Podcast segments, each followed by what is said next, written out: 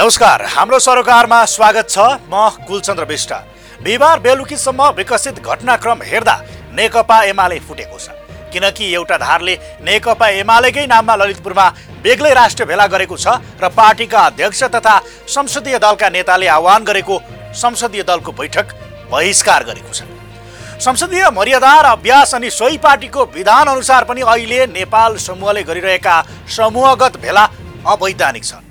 माधव नेपाल पक्षलाई छुट्टै भेला आयोजना नगर्न र पार्टीको आधिकारिक बैठकमा आउन केपी ओली पक्षले आह्वान गरे पनि बिहिबार नेपाल खनाल समूहमा रहेका धेरै सांसदले संसदीय दलको बैठक नै बहिष्कार गरे। यसलाई संसदीय दलका नेता ओलीले अनधिकृत भन्दै कारवाहीको चेतावनी दिइसकेका छन्।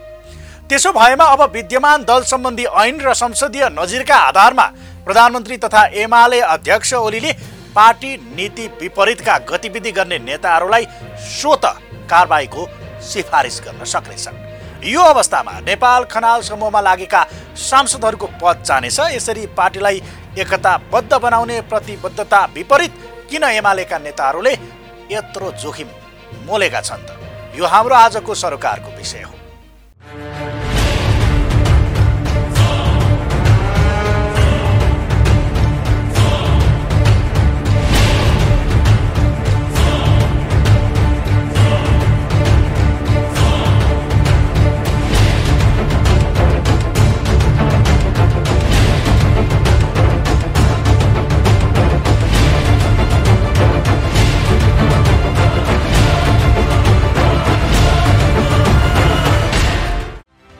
प्रतिनिधि सभा र राष्ट्रिय सभामा मात्र होइन। अहिले नेकपा एमालेको आन्तरिक विभाजनको डढेलो एक नम्बर प्रदेश बागमती प्रदेश हुँदै कर्णाली प्रदेशमा पुगेको छ। त्यहाँका मुख्यमन्त्री महेन्द्र बहादुर शाहीलाई दिएको समर्थन नेकपा एमाले फिर्ता लिएको छ। तर एमाले संसदीय दलले गरेको यो निर्णयमा नेपाल पक्षका सांसदले साथ दिएका छैनन्। यो अवस्थामा विद्यमान दल सम्बन्धी ऐनअनुसार मुख्यमन्त्री महेन्द्र बहादुर साईले संसदमा आफ्नो पक्षमा बहुमत पुष्टि गर्न खोज्दा प्रस्तावको विपक्षमा मतदान गर्न एमाले संसदीय दलले व्हिप जारी गर्नेछ। यदि दलको व्हिप उल्लङ्घन गरेमा ती सांसदको पद स्वत खारेजी प्रक्रियामा जान सक्छ। तर अहिले एमालेको नेपाल खनाल समूहमा रहेका अधिकांश सांसद यस्तै जोखिम मोल्न तयार देखिएका छन्।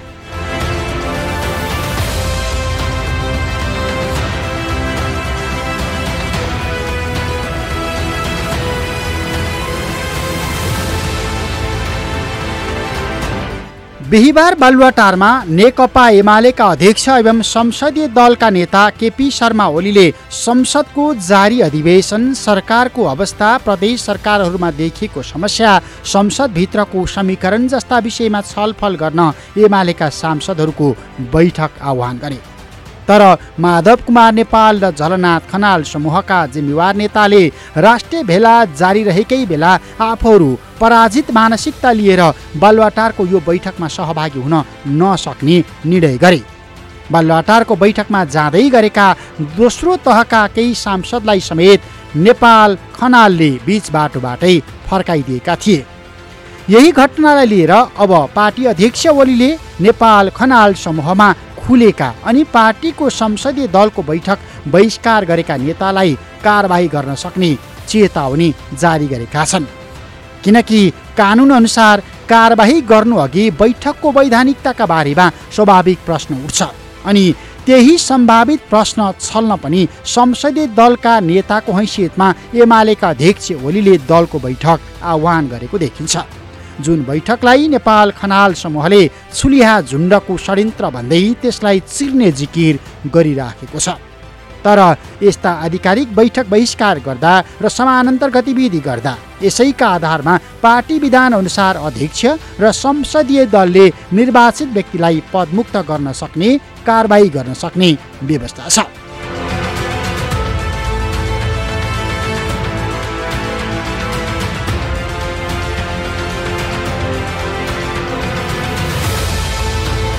राजनीतिक दल सम्बन्धी कानुन अनुसार संविधान तथा कानुनका विज्ञहरू पार्टीको अल्पमत पक्षमा रहेका निर्वाचित जनप्रतिनिधिको पद धरापमा पर्न सक्ने जनाउधी राखेका छन्। किनकि पार्टी एकताका लागि माधव नेपालकै आग्रहमा पार्टी मुख्यालय धुम्बाराईमा गएर द्विपक्षीय छलफल गरेका पार्टी अध्यक्ष एवं प्रधानमन्त्री केपी शर्मा ओलीले गुटको भेलामा सहभागी भएकाहरूमाथि अब अनुशासनको कारवाही हुने चेतावनी दिइसकेका छन्। किनकि नेपाल पक्षको फरक गतिविधि अहिले पार्टीका आधिकारिक मञ्चभन्दा बाहिर बढी केन्द्रित हुन थालेको छ र अध्यक्ष सहितका जिम्मेवार नेता बिना नै तल्लो तहसम्म सङ्घर्षका कार्यक्रम लिएर जाने निर्णयमा नेपाल खनाल समूह पुगेको छ। यसले पनि धेरै नेता तथा सांसदको पद धरापमा परेको हो। र हाम्रो जोड के छ जब जेठ तिनभन्दा अगाडि पुग्यो भने त्यो अगाडि पार्टीको संरचना तल ओडादेखि लिएर केन्द्रसम्म जुन जुन संरचना त्यसलाई यथावत राखेर त्यही पार्टीभित्रका जुन यो विगतमा भएका जति पनि तिक्तताहरू थियो त्यसलाई मेट्ने त्यस पछाडि छलफल गरेर अगाडि बढ्ने हिसाबले नै हाम्रो अभियान छ। पार्टी नेतृत्वलाई सच्याउनका लागि जो उहाँ मनपरी ढङ्गले एकलौटी ढङ्गले स्वेच्छाचार ढङ्गले अगाडि बढिरहनु भएको छ। बल मिचाइपूर्ण ढङ्गले अगाडि बढिरहनु भएको छ। अहङ्कारपूर्ण ढङ्गले अगाडि बढिरहनु भएको छ। उहाँलाई सच्याउनका लागि उहाँले गरेका हिजोका अन्त्येश्वरी जे जे गल्तीहरू छन् अनि ती गल्तीलाई कति पनि रि के अरे महसुस नगरेर अझै अन्त्येश्वरी एकपछि अर्को अन्त्येश्वरी गल्ती गर्ने अझै सम्भावना छ। त्यसो भएको हुनाले यसलाई दबाब दिनको लागि हामी देशभरिका नेता कार्यकर्ताहरू जम्मा भएर अहिले छलफल जुटिरहेका छौँ। यो छलफलको यो भेलाको मकसद भनेको के हो त भन्दा पार्टी एक ढिक्का बनाउने पार्टी बलियो बनाउने र गलत नेतृत्व नेतृत्वले गरेका गलत कुरा क्रियाकलापहरूलाई सच्याउने अझै राम्रो र व्यवस्थित पार्टी कसै बनाउन सकिन्छ जनताको मन जित्ने पार्टी अझै कसै बनाउन सकिन्छ भन्ने कुरामा यति बेला हामी जुटिरहेका छौँ। सात गते गर्ने भनेको केन्द्रीय कमिटीको बैठक स्थगित गरेर फेरि सबै केन्द्रीय सदस्यहरू उपस्थित भएर बैठक बस्ने परिस्थिति निर्माणमा अध्यक्ष महासचिवको ध्यान जाओस्। त्यो मुलुकको लागि जनताको लागि र सिङ्गो कम्युनिस्ट आन्दोलनका लागि योगदान हुनेछ। म उहाँहरूलाई सुझाव दिन चाहन्छु। निर्वाचन आयोगका अधिकारीहरू भन्छन् एमाले भित्र विकास भइराखेको यो घटनाक्रमलाई अलग अलग ढङ्गबाट विश्लेषण गर्नुपर्छ। किनकि दलबाट उम्मेद्वार भई निर्वाचित भएका सांसदले सम्बन्धित दल त्याग गरेमा वा संसदमा दलको व्हिप उल्लङ्घन गरेको अवस्थामा सम्बन्धित दलले निजको पद खारेजीको प्रक्रिया अघि बढाउन सक्छ। बिहिबारको बैठक बहिष्कार एमालेभित्र फरक मत राख्दै आएका नेताहरूलाई कारवाही गर्ने एउटा वैधानिक आधार त्यस कारण पनि बन्न सक्छ। किनकि पार्टीभित्रकै कुनै भेलामा सहभागी हुँदैमा कसैले कसैमाथि पद नै जाने ढङ्गबाट कारवाही गर्न नसकिने अवस्था छ। त्यसैले पनि ओलीले भेला चलिराखेकै बेला संसदीय दलको बैठक आह्वान गरेका हुन् जसले दलको बैठकमा सहभागी नहुने नेतामाथि कारवाही गर्न सक्ने निर्णय गरिसकेको छ र यसका लागि संसदीय दलका नेतालाई सहभागीहरूले सुझाव दिएका छन्। यो एउटा बृहत्तर एकता यो जुन उचाइमा हामी पुगेका छौँ यही उचाइमा चुनौतीहरू पनि आए जुन उचाइमा चुनौतीहरू आएका छन् यही उचाइमा त्यो चुनौतीको सामना गर्ने सामर्थ्य पनि हामीले आर्जन गर्नुपर्छ। त्यो सामर्थ्यको लागि एउटा भावनात्मक आधार भनेको के हो भने यो कम्युनिस्ट पार्टीलाई एकताबद्ध बनाउनुपर्छ यो राष्ट्रको आवश्यकता हो जनताको आवश्यकता हो। विगतमा हामी ज जसले कमी कमजोरी गरेका भए पनि त्यसलाई एउटा वस्तुनिष्ठ भएर त्यसको आत्मसमीक्षा पनि हुनुपर्छ। आत्मसमीक्षा गर्दाखेरि आफ्ना कमजी कमी कमजोरीहरूलाई रियलाइज गर्दाखेरि सानो हुँदैन कमजोर हुँदैन झन्। त्यसले शक्ति प्राप्त हुन्छ। म सबै साथीहरूलाई के भन्न चाहन्छु भने आज यति बेला नेकपा एमालेको नाममा जे जस्ता कुराहरू भइरहेका छन् त्यो बडो दुःखद छन्। जनता र कार्यकर्ताले मन नपराउने खालका कुराहरू हुन्। त ती मन नपराउने कुरा चाहिँ हामीले स्टप गर्नुपर्छ र अब एउटा नयाँ स्तरमा एकताको लागि पहल र प्रयत्न गर्नुपर्छ। विश्लेषकहरू भन्छन् एमाले भित्र अहिलेको विवाद आन्तरिक समस्या हो। दल फुटेको अवस्था कसैले दल छाडिसकेको अवस्था अथवा नेपाल खनाल समूहले दलको हुइप उल्लङ्घन गरेको अवस्था होइन। तर पनि नेपाल खनाल समूहको परीक्षण कर्णालीको हकमा तत्कालै लागू हुन सक्ने देखिएको छ। अहिले एमाले संसदीय दलले सरकारलाई दिएको विश्वासको मत फिर्ता लिइसकेको छ।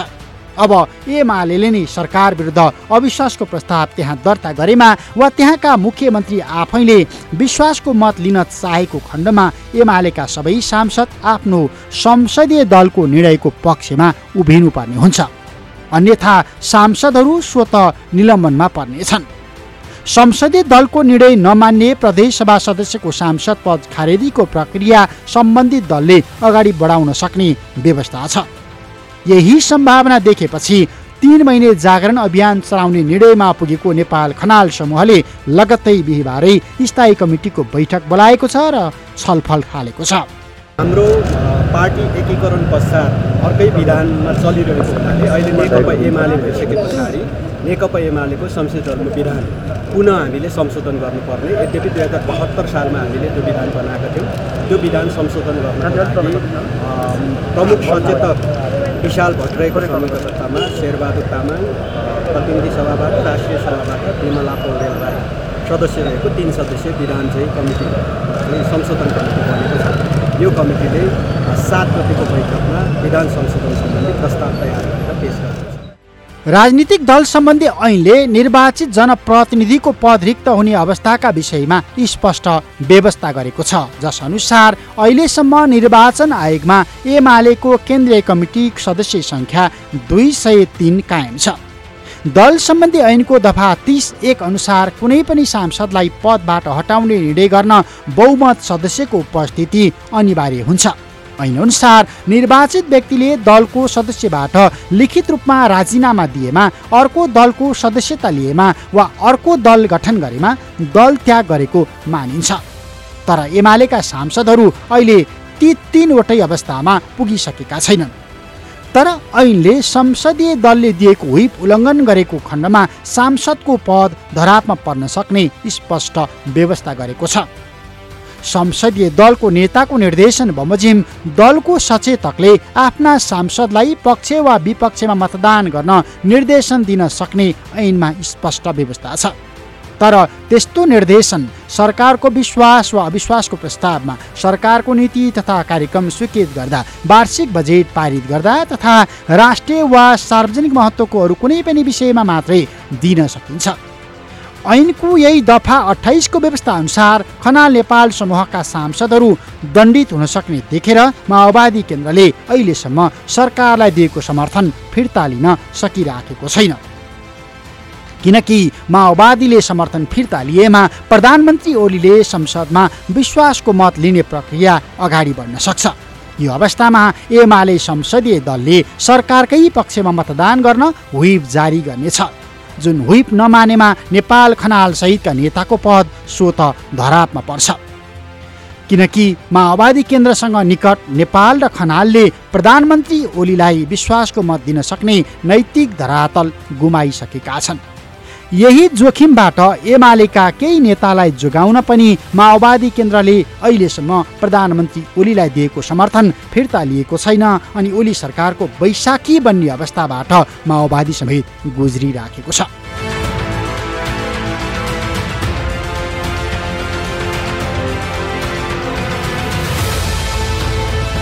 तर पनि पार्टीमा अनुशासन कायम राख्नका लागि पार्टीको विधान र संसदीय दलको विधानले विभिन्न व्यवस्था स्पष्टताका साथ गरेको छ। ऐन र विधान अनुसार अनुशासन उल्लङ्घनकर्तालाई उसको कसुर हेरेर पार्टीले साधारण सदस्य समेत नरहने गरी कारवाही गर्न सक्छ। जुन हतियार यसअघि प्रचण्ड सहितको साबिकको नेकपा कायम रहेको बेला नेपाल खनालले ओलीका विरुद्धमा प्रयोग गरेका थिए। नेताहरूको दावी मान्य हो भने एक सय बिसजना सदस्य रहेको नेकपा एमाले संसदीय दलमा खनाल र नेपालको पक्षमा चालिसजना सांसद छन्।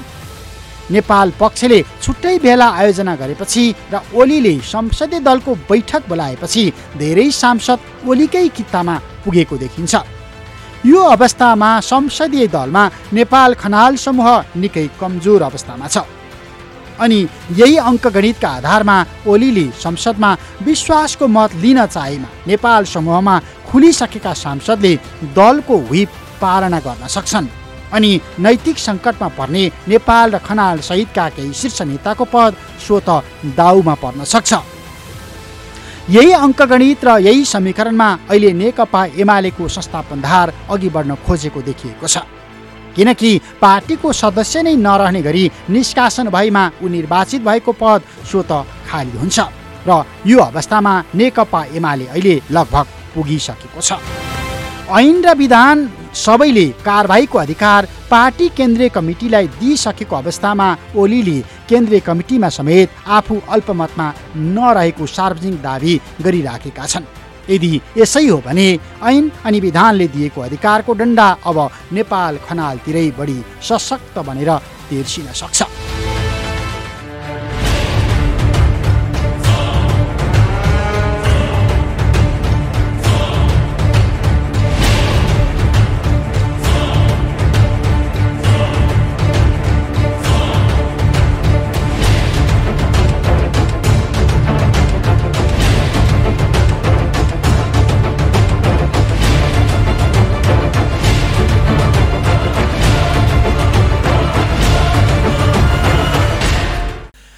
जनताले पाँच वर्षका लागि सरकार चलाऊ भनेर सर्वस्व सुम्पेर पठाएका हुन्।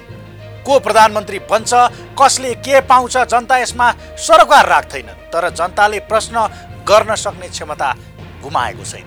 जनताले सत्य र झुट छुट्याउने विवेक गुमाएको छैन। जनता कुनै दल अथवा नेता विशेषको उख्याचा पनि होइन। जनता त्यही विवेकमा चल्छ जुन विवेकले राणा शासन विरुद्ध आवाज उठायो। जुन विवेकले पञ्चायती व्यवस्थामा तल दलीय स्वतन्त्रताको माग गर्यो जुन विवेकले दस वर्षसम्म बाँस घाँस र काख रित्तो हुँदा पनि यिनै नेतालाई साथ दियो। फगत परिवर्तनका लागि जुन परिवर्तनको सपना साकार पार्ने वचन अहिलेको नेतृत्वले दिएको थियो। पचास वर्षसम्म सरकार चलाएर देश समृद्ध बनाउने सपना बेचेको थियो। तर अहिले एउटा नेताले प्रधानमन्त्री पाए मेरो भाग खोइ म बस्ने कुर्सी किन सानो मेरा मान्छेले किन अवसर नपाउने? मेरो ठेकेदारले किन काम पाएन? मेरो राजदूत खोइ मेरो न्यायाधीश खोइ यस्तै यस्तै कुण्ठाबाट सुरु भएको नेकपाको रमिताले देश बर्बाद पारिरहेको छ। मात्र पदका लागि यी र यस्ता अनुहारलाई धिकार्नुको विकल्पै छैन। हवस् त कार्यक्रम हाम्रो सरोकार आजलाई यति नै। अर्को अङ्कमा तपाईँ हाम्रै परिवेशका सरोकारका सन्दर्भ लिएर उपस्थित हुने नै छौँ। क्यापिटल मिडिया ग्रुपद्वारा उत्पादित समाचार र सन्दर्भ सामग्री हेर्दै सुन्दै र पढ्दै गर्नुहोला। नमस्कार।